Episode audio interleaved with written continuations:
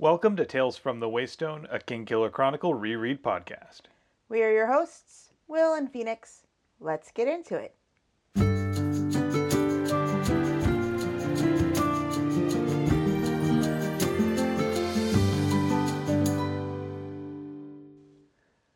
Welcome to Tales from the Waystone Season 2, Episode 15. You just fell for one of the classic blunders, where we will be looking at chapters 25 and 26 of The Wise Man's Fear through the lens of underestimating your opponent.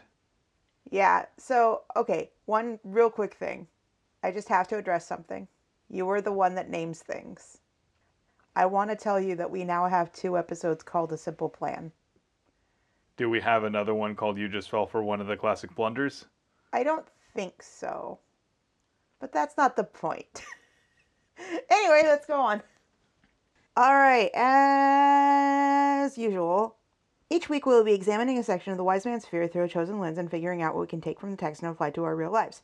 We will also take some time to explore models of practical wisdom from the text with an Aristotelian phronimos of the week. After that, we will expand our understanding of our own world with an interesting fact, and then we will share a recommended thing of the week. Finally, we will wrap things up with seven words from the book and seven words from our own lives. Before we begin, let's get some disclaimers out of the way. First of all, we are in no way affiliated with Patrick Rothfuss or his publisher, Daw Books. Second of all, our discussions naturally assume that either A, you've already read the main books, The Name of the Wind and The Wise Man's Fear, as well as the other novellas and short stories and such, or you're one of those weird folk that doesn't mind spoilers. Finally, a word to our community be kind to yourselves, one another, and the creators of the worlds we love exploring. With that, I believe it's time for us to do our 45 second recap. It's your turn this week. Let me go ahead and uh, get the timer up. A lot happened. Yeah, I mean, we did three chapters today, so No, we didn't. We did two. 25, 26, and 27. We did not do 27. We didn't do 27? We didn't do 27. Then I did a whole lot of extra reading. We didn't do 27. I I fold down the pages when we discuss what we're going to do. And I folded it down at the beginning of 27 because that's next time's. Okay. I mean, if you really want me to, I can read 27, but I didn't think it fit. No, that's fine. We can just do 25 and 26 and call it good. Oops. Oops. Oops. All right. In three, two, one, go. Kvothe explains to us, the audience, what a gram is and why he needs it, magical armor to ward off malfeasance and all that. He, quote, casually asks Kilvin for the schema and is told no firmly enough that he gives up on that avenue and turns instead to a fence that both prices him out and tells Kvothe, and therefore us, the audience, just how dangerous our favorite pixie faced Gaelet actually is. But he does provide Kvothe with a crossbow in exchange for goods our boy has procured from stocks. Fela then helps Kvothe search the archives for a scrap or two of the schema, and they still come away with empty hands. After this crushing defeat, Kvothe visits Davy, and now we get to the show don't tell portion of the evening, as Davy gives Kvothe and us a clear example of why no one should fork with her. Oh, there is raspberries in your future. Oh, 47.2 seconds. ah! I thought I was gonna make it. I thought I was gonna make it. I'm so glad we didn't include the other chapter. I know, right? You would have been screwed. I mean, I already am screwed. Uh. Uh uh. All right, Uh listeners. uh. All right, listeners. No. You know what time it is. I need all your raspberries. No. Also, no.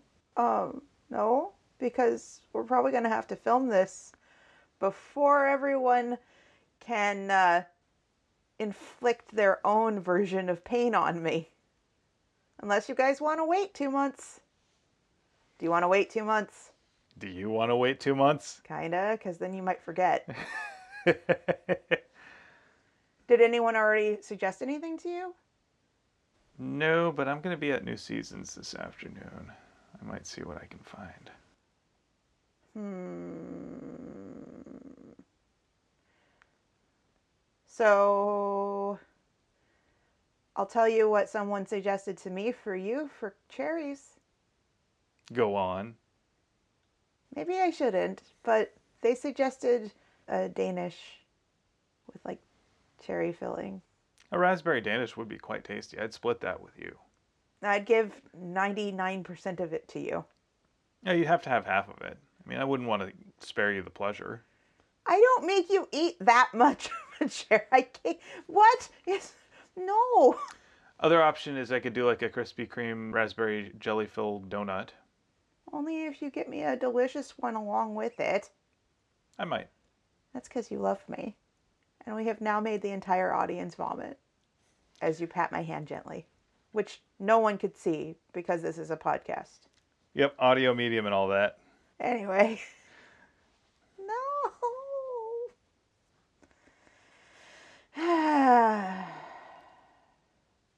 Let's get into it. This episode is absolutely chock a block full of Kvothe completely underestimating the people that he's going up against. Yeah. Whether that is Sleat or Davy or even Fela for that matter. He's not only underestimating his opponents, he's also underestimating his friends. And also literally everyone else that he ever comes in contact with. So it starts off with Kvothe figuring that the solution to his problem is a gram. And then he goes on to explain this thing that we've never actually heard mentioned before by that name. It is worth noting that this is different from the Gilder that Abenthy has at the beginning of The Name of the Wind, insofar as that was kind of like a graduation mark, almost like your diploma.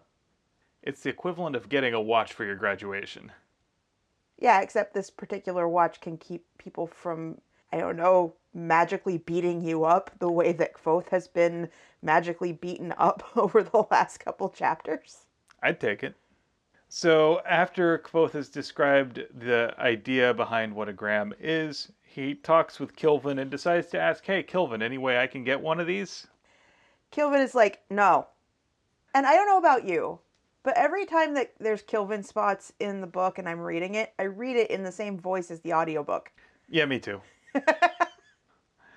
I also love how anytime Kvothe asks about something that might involve viewing someone in anything less than a positive light, Kilvin says, Why would you need such things in this environment?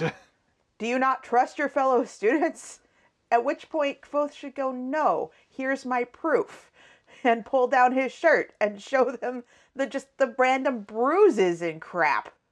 I mean, heck, he did get accosted in the alleyway by a bunch of thugs who'd been hired by someone to rough him up and or kill him. He already can say, "Hey, I have plenty of reason to suspect people don't like me, and yeah, I'd like to feel safe." He wouldn't even have to bring up this latest thing. That wouldn't actually prevent him from getting, you know, beaten by someone's fist. Oh no, but this also means that he knows that people of wealth and power who could afford to go after him through arcane means could do so. And yeah, he might want a little extra protection. I mean, he could also bring up the plumb bob. Like, there's all these things if he would just talk to an adult. But that's just not Kvothe's style. Right, because what are adults except for, you know, scolds and, like, shut up, kid, you're bothering me. Adults just don't understand, man. He also ends up requisitioning himself a private workroom as well as permission to access precious metals from the stocks. And this is where we start to see a parallel plot forming in Kvothe's mind that he is not yet going to reveal to us, but it's clearly working. It feels sort of like the prestige, where we have the thing that we're supposed to be looking for, which is the gram, the thing that's going to protect Kvothe from magical harm. But he's also working in parallel on this other project, which will become known as the Bloodless eventually, The arrow catch before that. which will be a way to protect people from mundane harm. True, but in the process, he also does something that will royally piss off Kilvin in procuring a crossbow. And not telling Kilvin. Kilvin, I think, is probably going to be more upset by the not telling aspect than the procuring of a crossbow. Kilvin strikes me as the sort who would probably enjoy the opportunity to go play with a crossbow, but just doesn't necessarily want people to leave him out of the fun. Yeah, that's fair. I think you're right. Well, I love this exchange just because there's also the question of is something going to explode? And no judgment. Like, that's not the problem. It's what floor do I put you on? you gotta figure that that's just par for the course for Kilvin. Like, he's pretty familiar with the artificery. I mean, they just had the great big fire with the bone tar. He knows the kind of materials they work with, and even the most careful of students and masters, for that matter, can still have accidents. I also love the how much breathing will you be doing? Instead of saying how big of a place do you need? And then Kilvin is now just gleeful about this surprise that this prize student who really hasn't actually produced very much because all he's doing is just, you know, deck lamps. He really wants to see what this kid with all the potential could actually do. He's excited. He's looking forward to it, and the suspense and the surprise are part of it. And he just blindly trusts that Kvothe is going to do something awesome. I can see why he's doing this. This is an investment for him. He took a chance early on. He was one of the few people who spoke up in Kvothe's favor when Kvothe had literally nothing. But then Kvothe does the thing that Kvothe always does and betrays the trust like that. Yeah, trust is not something that Kvothe is used to. But here's Kilvin taking a chance on him. Yeah, I love Kilvin. Anyway, to continue on, Kvothe leads us down this road of like, I could ask Manet, but Manet's probably just as scared, if not more scared, of being expelled from his home.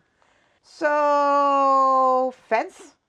Yeah, so he goes to talk with Sleat, who's sort of the local underworld figure at the university, or at least what passes for an underworld.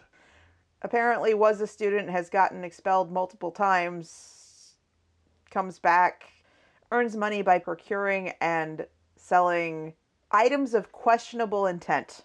And perhaps unconventional provenance. And we get this posturing kind of almost war dance between him and Kvothe of, well, what have you heard about me? I love how they have their competing nonchalant shrugs, and of course, Kvothe thinks that his nonchalant shrug was the most amazing one ever and he compares himself to a cat. I mean, we've also compared him to a cat, but not as flatteringly as he does. It's also worth noting that this is not the only time in this chapter he's compared to a cat. In fact, Sleat, the fence, describes Kvothe as proud as a kicked cat, which is to say, full of righteous indignation and fury that the world has dared to besmirch him. It shows that Kvothe is easily baited, which we already knew. And ultimately, like, all of this posturing is another one of those red herrings towards getting his schema. And then that lurch of like 30 talents to get it, and the bottom drops out of Kvothe's everything. Here's what it really boils down to Kvothe is being confronted with the iron triangle. You can have things fast, cheap, or good, pick two. And Kvothe is saying, but I want all three. I didn't expect it to be that expensive. I'm only asking for one of the more restricted secrets of the university. And magic at large. I'm just asking for that, and it shouldn't cost that much. It should be attainable, right? As if this is something that Sleat just kind of has lying around on a shelf in the back, you know? It's not like it's a crossbow. Right. Oh, oh, let me go check in the back. Right. There is no the back. All your inventories in the front. I remember working at the grocery store, and you'd always get people who'd ask you, Well, I know there's none on the shelf, but can you just go check in the back to see if you've got some? Yeah, because we have an entire grocery store full in the smaller part of the grocery store. Right. And yeah, there's just gonna be some of that stuff sitting in the back as if we wouldn't have just immediately shelved it on there as soon as there was an opening. The whole point of the back room is to get stuff out of the back room. Right. As if we didn't have armies of people scouring the area looking for holes and then facing them with Right. stuff from the back. If you have stuff from the back, I mean, if you've just gotten a shipment and it's Tuesday, sure. You're putting it out there as quick as possible because you don't want it sitting in the back. Right, that's how things get lost. Do you think that the store just kind of has them hidden away back there for all their employees to go, oh yeah, this is mine, I'm saving this one, it's in the back? Actually, employees of grocery stores get in trouble for putting their groceries away, like shopping in the morning and then putting their stuff like in the cooler. I remember that. Uh huh. No, Sleat does not have just a schema in the back. Well, so all of this leads into all right, so I need to know if you're in debt to anyone else. Oh, just Davy. Nope, nope, nope, I'm out. Sleat at this point basically realizes, oh yeah, this kid's in way over his head. all I have in my head is just the little like Muppet things that are nope, nope, nope, nope, nope, nope, nope. He's about to get up and leave because he's just like, nah. He's doing a little bit of a credit check here. He's like, okay, so if I were to ask you for a favor, first of all, I got to make sure you don't know anybody else because I'm not dealing with any of that. I do not want to have to deal with you having to deal with a conflict because that's going to mean I'm not going to get my favor. It could mean that, yeah. Quite probably. And second of all, when he discovers that the person that it's with is Davy, uh uh We get a whole lot of this tell don't show. We have been told multiple times that Davy is like the devil. We have been told things that Kvothe just doesn't see. And Kvothe is reticent to believe anyone that isn't him and trust anyone else's opinion. And it's kind of like so while I went to a school that I have told everyone over and over again there were 80% guys and then non-binary folk and women made up the other 20%. I personally was never the subject of any sexism that I could really see. My teachers respected me. I was older than a lot of the other students and so a lot of them didn't really treat me like I was a 19-year-old girl. I also don't present terribly feminine, and I think that that might be part of why I got more flack for the d- design program that I had chosen to go through, which was pure design as opposed to can code a lot and design a bit. And that's really the only kind of pushback that I really got. But just because I didn't see it and it wasn't directed at me does not mean that there was absolutely no sexism in my school. A lot of my friends who are girls, and I think I've talked about one specifically who I adore because she was at this school full of dudes with the pinkest backpack, fuzzy pens, all of the stuff that you would associate with a teenage girl. And she owned it, and she is an amazing designer. And she stood up to all of the BS that could be thrown at her. And I will always be proud of her. But just because it wasn't directed at me and I didn't see it doesn't mean it didn't exist and that I couldn't acknowledge it or be on her side. And in this particular case, everyone, everyone is telling Kvothe, hey, hey, Davy will fork you up. And he's just going, nah, nah, I don't see it. But she's nice to me. Right. And it's that distinction between nice and safe. Those are two very different things. I mean, good and safe are two very different things for that matter, too. It's kind of like Sokka is a perfectly safe cat to be around. He's very friendly. And then occasionally, if he's riled up and you try to touch like his belly or something, or if he presents it like a trap and you try to touch it, he'll bite you. I mean, granted, that's cats in general. Right. And so while I would be perfectly comfortable with Leela being around a two year old, I would not necessarily be willing to have Sokka unsupervised around a two year old. First of all, he's the size of a two year old. Second of all, he bites occasionally. I think also part of it is Kvothe is judging Davy by her appearance and not actually seeing her for the person that she is. I mean, the warning signs are all there. She reminds me of my friend that I talked about. You screw with her, she'll come at you. Kvothe doesn't seem to have done the math to figure out how this supposedly innocent pixie-ish little girl who is completely harmless, Who's older than him? who is older than him, whatever, but he doesn't think about how did this slip of a girl become one of the most feared and respected loan sharks in the city when there are a whole bunch of people who are ostensibly more dangerous looking who could easily take her place at any point if they theoretically had the power to do so. It wasn't because she was nice. It wasn't because she was perfectly harmless. It wasn't because any of that. She had to take her spot by force. He just hasn't done the math. Well, other revelations in the conversation just that we should probably talk about are that Sleat is the person that procured the people that did go beat both up in the alley physically at the behest of Ambrose. I mean, they all but admitted this. Though I do love how Kvothe assumes that people whose entire business is having discrete business relationships will make an exception for him.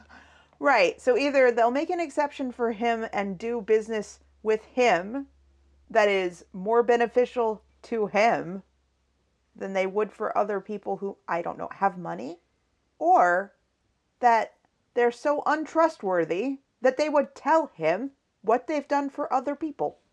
There's sort of a criminal brotherhood that Kvothe assumes but doesn't understand. He thinks that he's in on it, but he really isn't. And there are codes that these people have to live by in order to be able to do their business. Like, so Davy sells trust. She does not give away her clients because if she does so, she knows that it's bad for her business. And Kvothe assumes that she'll just make exceptions for him. Because she likes him. No, it has nothing to do with it. It's in her interest for her to project the appearance that she likes him.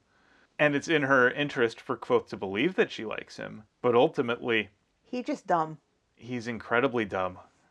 Well, all this results in Sleat gets a crossbow procured and dumped in a trash bin for Kvothe. Kvothe assuming it will take less than two hours, and then trying to prove his cleverness by knowing that he's being overcharged, and then trading three talents worth of stuff he stole from stocks for this thing that Kilvin would never want him to have. Well, okay. To be fair, he didn't ask. Quote, would never want him to have. He assumes Kilvin would never want him to have. And Sleat just going, I'll get it to you in 15 minutes. Why do you underestimate me? You think it's that hard? It's just a crossbow, dude. He's got him in the back. Not like this is a schema for a gram or anything. No, it's just a little bit of mundane contraband. Well, next, one more attempt at finding the schema. This represents probably the only smart thing that Kvothe does in this chapter, which is to say he asks Fela for help. Right, because Fela is smart, works in the archives, willing to help him, owes him a favor. Honestly, I kind of get the sense that because Fela considers Kvothe a friend, not just someone she owes a favor to, she probably would do this just as something to do for a friend. And honestly, I think that she does have a crush on him based on the behaviors. But I also think that this is the beginning of him pushing her towards Sim, which I think is a much better relationship. Oh, yeah. I mean, let's face it, we all know that Kvothe is a trash fire when it comes to relationships.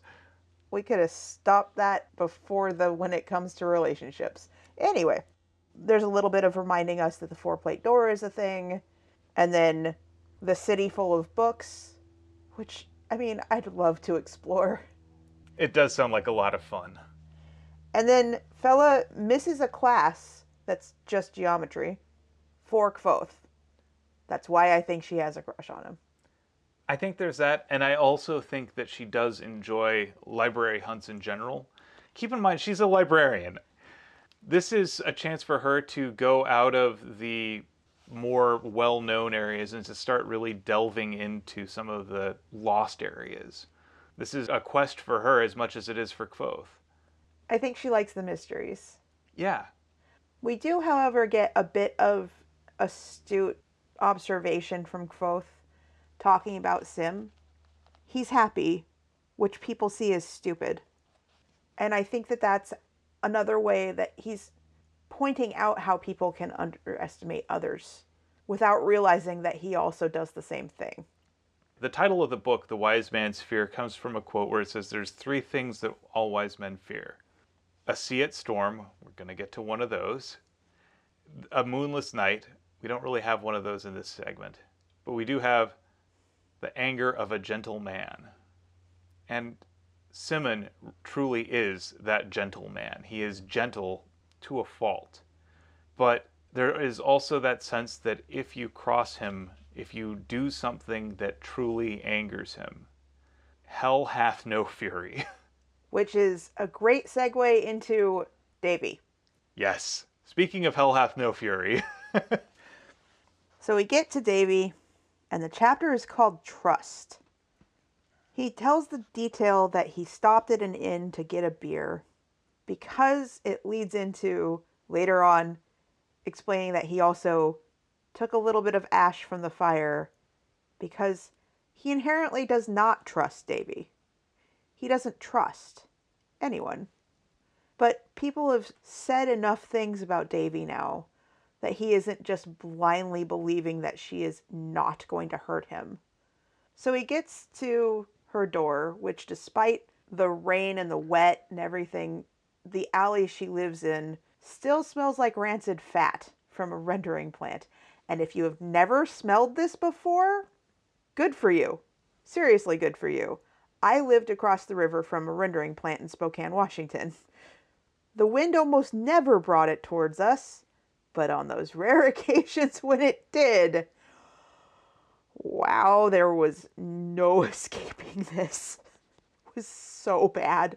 If you think opening raw broccoli in a non ventilated room is bad, rendering of fat and leather and whatever, oh, it's so much worse. It just coats your mouth. Moving on. Yeah, can we just, uh, uh yeah. anyway, he gets to the door and when Davy opens it, Kvothe clumsily trips and then tries to steady himself on her shoulder, which of course is a classic sleight of hand. Because he steals a hair off of her shoulder or her head or something. And then they exchange pleasantries over a book that Kvothe borrowed from her. That's apparently dry, wordy, and boring. So the scholar who wrote the book talks a lot about the theory of proprioception, which is sort of the phantom limb syndrome, and one of the things that Kvothe notes is that this guy probably hasn't talked with anyone who actually has had a limb amputated because he's talking about things in ways that no one that Kvothe has actually met who's been amputated at the Medica would actually talk about these things. Feels sort of like someone who's just way up their own ash. Also, kind of reminds me of Kvothe because if he would just go talk to people who had expertise, he could stop sounding like a dumbass. Yeah, he's also doing a lot of mind reading here. He basically, at this point, is taking it as a given that Davy has been working against him, which leads to some downfall, leads to a few self fulfilling prophecies. Right. Treat someone like they are going to be a criminal and they are more likely to become a criminal. If you treat someone like they're going to hurt you, you're going to behave in ways that read as hostility towards them, and they will then start being more hostile towards you. Flies, honey. Yeah. So he figures that her motive for any malfeasance would probably be the archives. Access to thereof. And so then he also casually asks her about the plumb bob. And then he thinks that he sees in her eyes that she's got guilt. This may or may not be true. I think it is true, but just the way that the tension in her back and all these things that Kvothe claims so much to be able to tell because he was an actor when he was 12 years old. I lived amongst actors. I can tell when people are lying to me. And I can tell exactly what they're lying about, and I can tell exactly what the truth of what they're trying to get at is. I can read their minds. So he goes on to badger her about, I need to see my blood. I need to see it now. I need to see my blood. Now, now, now. And she's just like, shove off. Yeah, she knows that there's no purpose in her keeping that stuff in her normal quarters. Right, because she could just as well be murdered in her sleep for it. And she needs to have some sort of way to essentially separate her business from her living situation. She needs to have a back. It's in the back. so, after all of the suspicious activity and Kvothe spiraling himself into believing that she's out to get him now, he uses his skill as the best sympathist in Dal's class to freeze her in place with the use of a moment. And oh boy, does this piss her off. Yeah, this reminds me of what happens when you try and stick a cat into a cat carrier to take them to the vet. it doesn't go well. Depends on what cat. I mean, even the nicest of cats. Leela. Yeah, Leela, who is a very sweet kitty. When you try to put her into a cat carrier, it is not an easy process. She's squirmy. And she is willful and she gets angry and she will let you know about it. And the thing that Kvothe keeps forgetting is that he's only the best duelist in Dal's current class. To say nothing of anyone else or any prior classes, he assumes that, oh yeah, I can handle anything. That all being said, Devi breaks through and makes for one of her desk drawers, and Kvothe assumes, incorrectly, that his blood is being kept in the drawer. As if this is just her biggest thing. She just has to screw with Kvothe. And like it's big enough to hold all of her client's blood. Yeah. Suffice it to say, she is prepared for people coming to fork with her. And she pulls out this massive heat source and then just proceeds to break everything that Kvothe has done to bind her. And she is royally pissed. To the point where there will be no more banter, there will be no more anything, there will be no more business relationship. You send someone with my money. If I see you out the corner of my eye, it will not end well for you. Yeah, Kvothe takes a spanking here. And then he's dumb enough to say something like, but, and oh, I would have crapped my pants. Here's where we also find out that Devi, one, did not do any of the things that Kvothe thought that she did to him. Because, in fact, someone came by trying to buy Kvothe's blood for 50 talents and she turned them down if all Devi truly cared about was money and that she didn't care about her reputation, she didn't care about her ability to do business, if she didn't even care about her clients, this would be a complete betrayal of all of that. And Kvothe is completely just treated her like crap. There is one little bit where Devi threatens to burn all of his clothes off and his first thought was that the cloak that Fela had given him would be ruined, and that that made him more upset than the idea of like his skin burning off because of it. And I can kind of see where this impulse is coming from or where this kind of disconnect is coming from.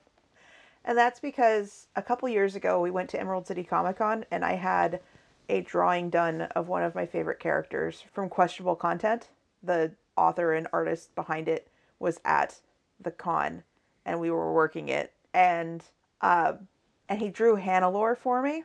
And then I was walking to the bus stop with two of my friends carrying it very nicely. It was just on a regular piece of paper, and I didn't want to destroy it, and I was very careful about it.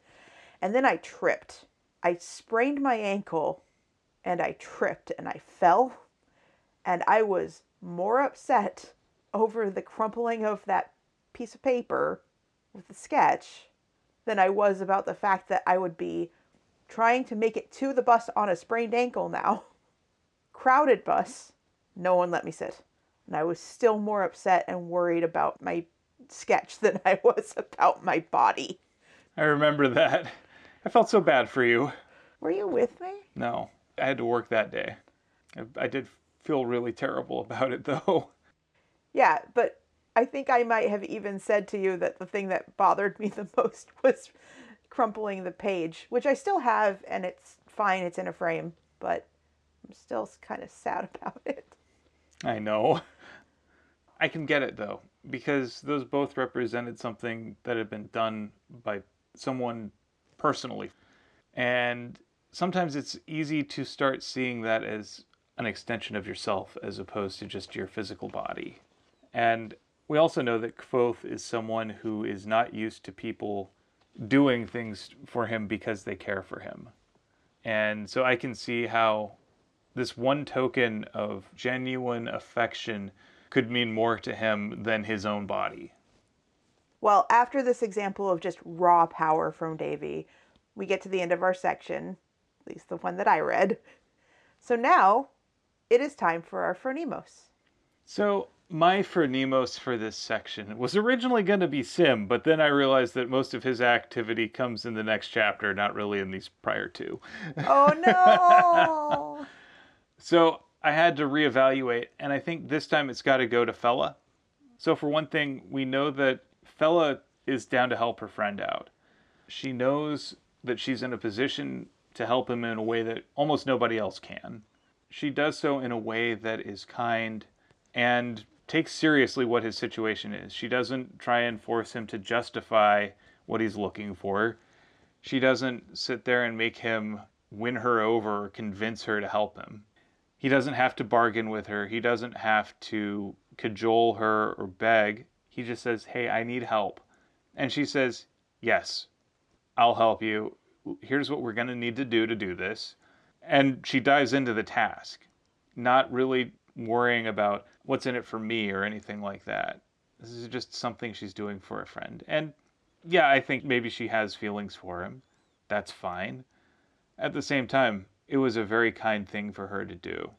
And I think also her conversation with Kvothe about Sim is pretty enlightening too. And this is where Kvothe displays a little bit of extra insight that normally he doesn't, which is to say, he sees that Simmon, while he doesn't necessarily project the appearance of someone who is worldly and jaded and cynical, he's kind and gentle, but that doesn't mean he's stupid.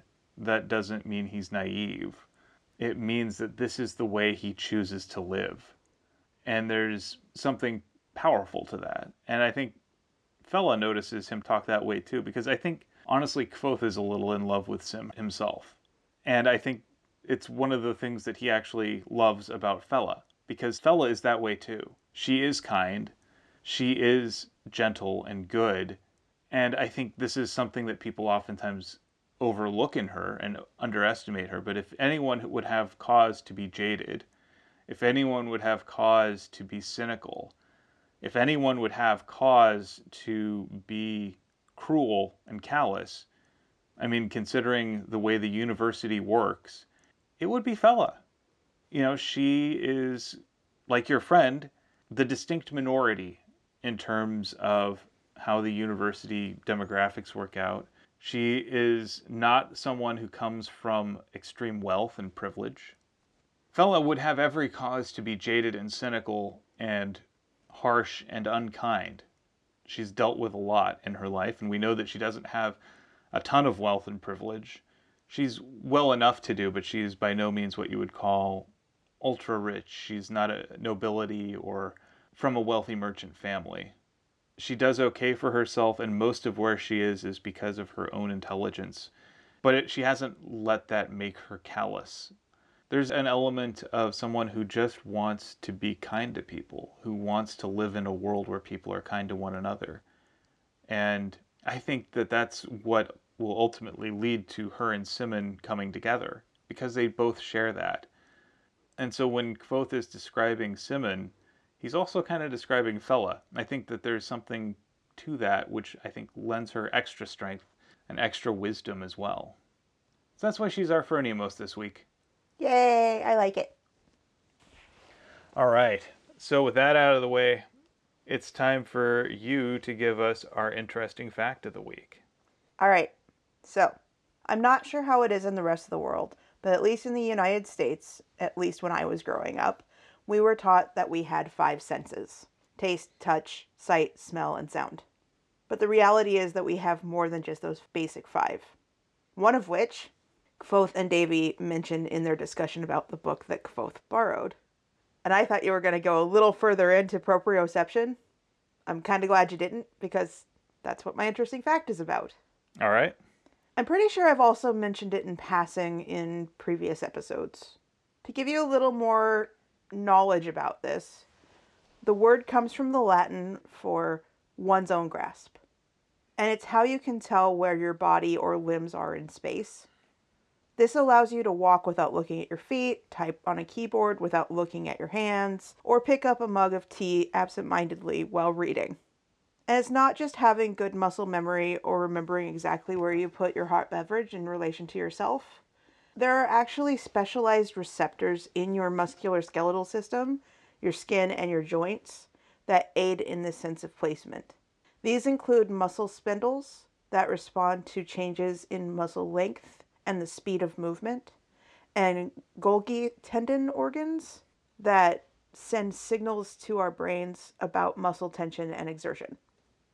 There are also mechanical receptors in your skin and joints that respond to stretch and pressure. These mechanisms provide signals to your cerebellum, which helps coordinate things like balance and posture and voluntary movement. I think that Kvothe and Devi's book dived more into the phenomenon of phantom limbs rather than your place in the world and how amputees can still feel where their limbs should be based on the placement and movement of the rest of their bodies. So I think it's a really interesting phenomenon. A lot of people, we still don't understand a lot about it. You know, we don't understand how it's tied into our nervous systems. We don't understand what nerves specifically carry that information. And it's very difficult to figure out how we would figure it out. You're specifically talking about the phantom limbs? Yes. I don't know that it's unknown. I think that this is a beginnings of an understanding. So we watched a thing on Corridor Crew earlier today about how people think that the Boston Dynamics dancing robot video is fake. And there was a little part of that where Niko went into how when you make a movement with one arm, your shoulder, your head, your other arm all move in relation, your torso, even your feet. Like if I am gesturing with my hands, I can feel my calf against my other foot as we sit on the floor. So it's all these micro movements.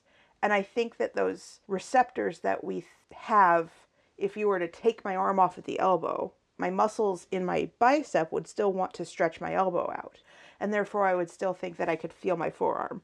It's pretty interesting how all of that just works together in our brains. And the brain does a lot of really weird things because there's a lot of stuff we still don't fully understand about our own bodies. We don't understand necessarily the link between the conscious and unconscious sides of our brains.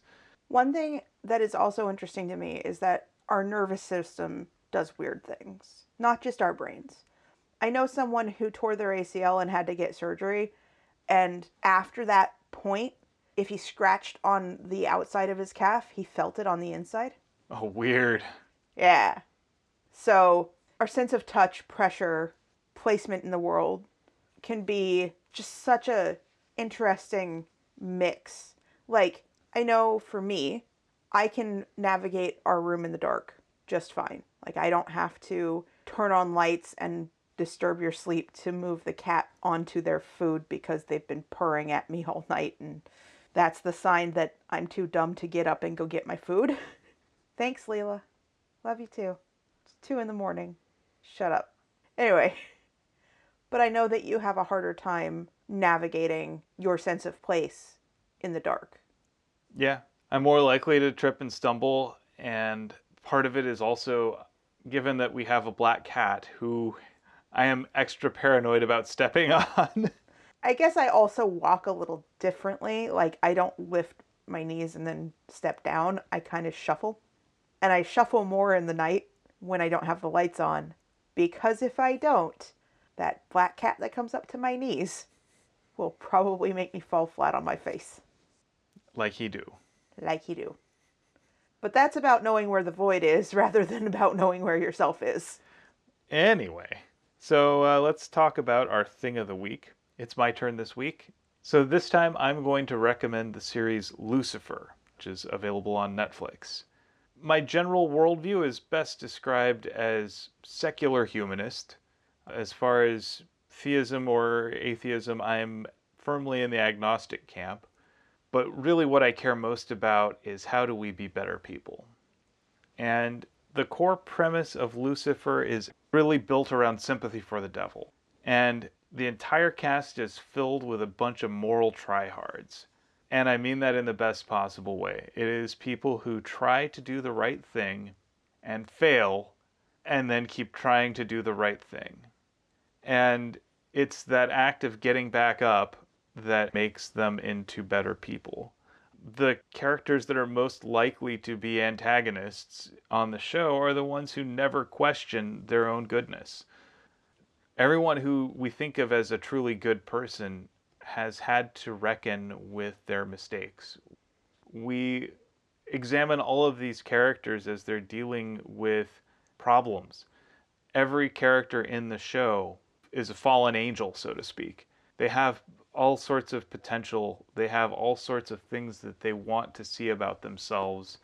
And they have aspirations that they fail to live up to because the world is complex, people are complex, and we're all forced to make decisions. And sometimes we make decisions we're not proud of. And nobody comes out of this perfect. Nobody comes out of this looking great. All of the characters struggle to do the right thing. But at the end of the day, they all end up having the ability to do the right thing because they take seriously their ability to not let their pasts define them.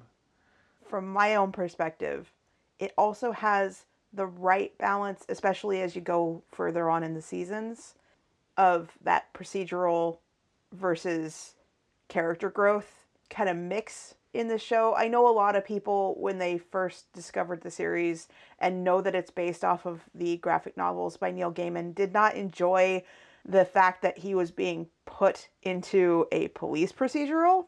But I mean, I love things like Bones, and I've watched every single SVU episode, not because I really love them, but because I like the format. And Lucifer brings in that wonderful procedural stuff, but also kind of flips it on its head. And like, if you examine it just a little bit, just a little bit, you're like, how are they having private conversations a half of a foot away from the people that they are talking about? And you could poke all the holes if you wanted to, but it's just fun not to. It's fun to just roll with it. On top of that, the sense of humor, the sexual jokes are just right up my alley. The humor is fantastic within the show, and I think really what makes it work is that there is actual legitimate heart. Every character in that show has the ability to go on a redemptive arc. I mean, the whole thing is about the literal redemption of the devil.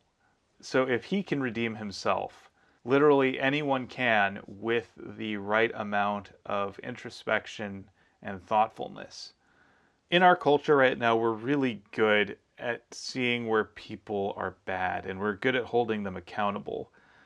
But very rarely do we actually think about what it means for people to grow. And there's this tendency to not want to let people grow.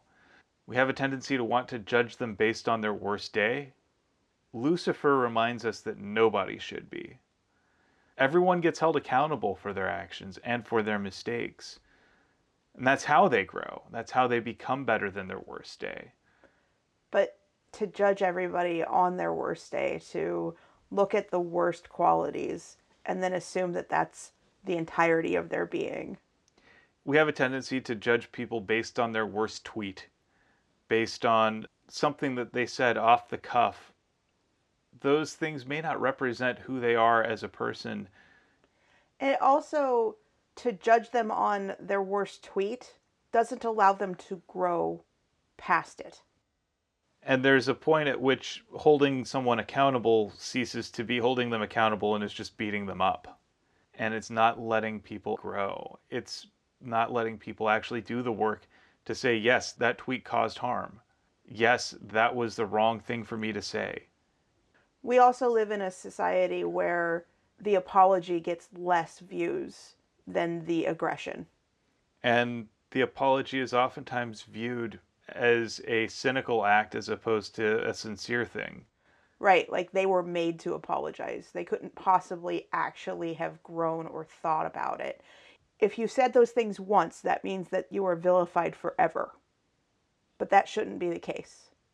I think what Lucifer really gets at is we have to understand that people can grow, people can change, and absolutely hold them accountable because otherwise they won't grow and change. But if we preclude that change ever from happening, they never will.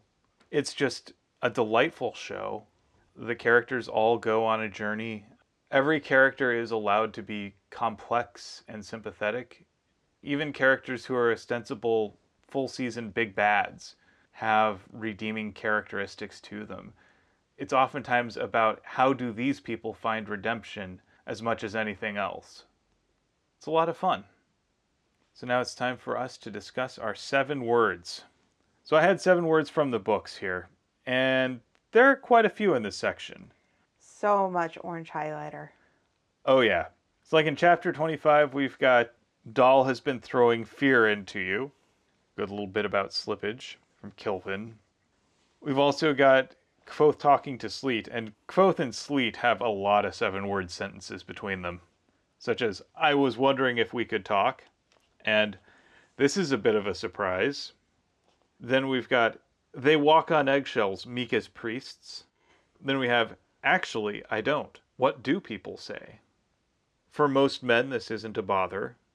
I have built mine brick by brick. Then we have, what do they say about me then? followed by immediately, Tell me and I'll return the favor. And then we've got the one that I actually think is the best one. Details are the bones of the story. Yeah, I was wondering if that would be a thing you said, because if you didn't, I was going to say it. I mean, there's others on here as well. There's, I was actually innocent of that one. then we have, it was good weather for a whipping. There's also, that is the very definition of poaching, followed directly by Devi has an ongoing interest in you. Also, I haven't heard anyone mention grave robbing. One that I would have chosen Wisdom is a luxury I can't afford. Yeah, I had that one as well, but I really do think it has to be details are the bones of a story. I love that, and I think that that's a great example of Patrick Rothfuss's writing style those details serve to act as the things that flesh it out, and they're also the elements of misdirection that allow you to be surprised. So, we'll use that one. Yes, I like it. So, how about you? What do you have? So, my seven words from life came from me searching around for word art of all things so that I could make this quarter's poster, which I'm in the middle of right now as we record this. And that poster was seven words from the book from like episode 10. And it was, May all your stories be glad ones. And there are sneak peeks on our Instagram account if you would like to see what they are. And then you can sign up for that tier on Patreon and get all of the posters I have made so far, which is currently three. Two of which are the seven words, and one of which is a thank you gift for just signing up for the Patreon. But my seven words from life this time around finished products only tell half the story. Yeah, that's definitely true. It's sort of the duck on water thing where you see the duck, the finished product, so to speak, floating on a pond, and they seem absolutely serene, but you have no idea how much work they're going into to their movement. Like their legs are working furiously underneath the surface. I mean, I would have gone with the glacier analogy, but sure, we'll we'll talk about ducks. I mean, why not talk about ducks? But it is applicable for me for right now because I am going through a lot of preparing for this poster, doing all of my sketches, doing all of my work to get to the point where I can make a finished product. And it takes a lot longer for me to do all the kind of previs stuff than it does to make the final version. Same thing with our episodes. Right now, on my recorder, we are at an hour and 27 minutes. If you look at the point where you are in the show, I can almost guarantee you it is before an hour has gone through. It might be a little bit more than that because we've gotten a lot better about not having a whole bunch of just pauses and ums in the year and a half that we've been doing this. But I get rid of so much like flubs and problems and whatnot from all of these episodes, and you don't see any of that work in the final product. A lot of work goes into everything you love. A lot of things get left on the cutting room floor. A lot of things get cut for time or cut for clarity. And I think it's a mark of how much the creators care about their audience, about the people who enjoy their work, that they would put so much more work into a thing than what comes out the other end. It's kind of like how do you sculpt an elephant? You get rid of all of the stone that isn't an elephant. It takes a lot to do. And, you know, you put a lot of work into this podcast. I put a lot of work into this podcast. And, you know, authors put so much effort into putting out books that we love. The finished books that we're reading right now are a fraction of the length of the manuscripts that have initially been written, that are revised and edited, and all of that is painstaking work. And at the end of the day, you can only be thankful that they do that and react with a little bit of awe and respect for it. Well, with that, I'd like to thank you for potting with me. And thank you for potting with me. And thanks for listening to Tales from the Waystone. Join us next time on Tales from the Waystone as we cover chapters 27 through 29 of The Wise Man's Fear through the lens of The Thrill of the Hunt. We would like to thank our friend Shawnee Jang for our theme music. And many thanks to Patrick Rothfuss for creating a world that we've enjoyed exploring. Audio production, editing, and social media coordination courtesy of me, Phoenix McCullough. And writing and project management courtesy of me, Will McCullough. If you would like to help support us and have the means to do so, please consider becoming a patron on our Patreon page, patreon.com slash waystonepod, where you can get early access to the show, our show notes, Patreon-only bonus pods, we just released one, things like posters and other art, specifically from me, and other exciting items. And as always, here's to one more day above the roses. To one more day above the roses. Ding! God, I just lost it at the end. it's okay.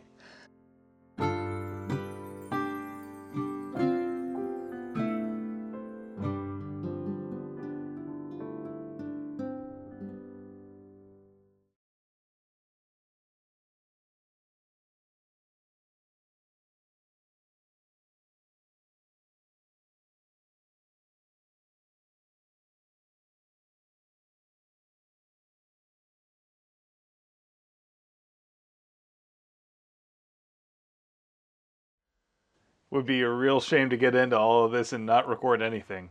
Oh, God. Just. We've only made that mistake like Twice, maybe? maybe. Look at the recorder and go, oh, Fork.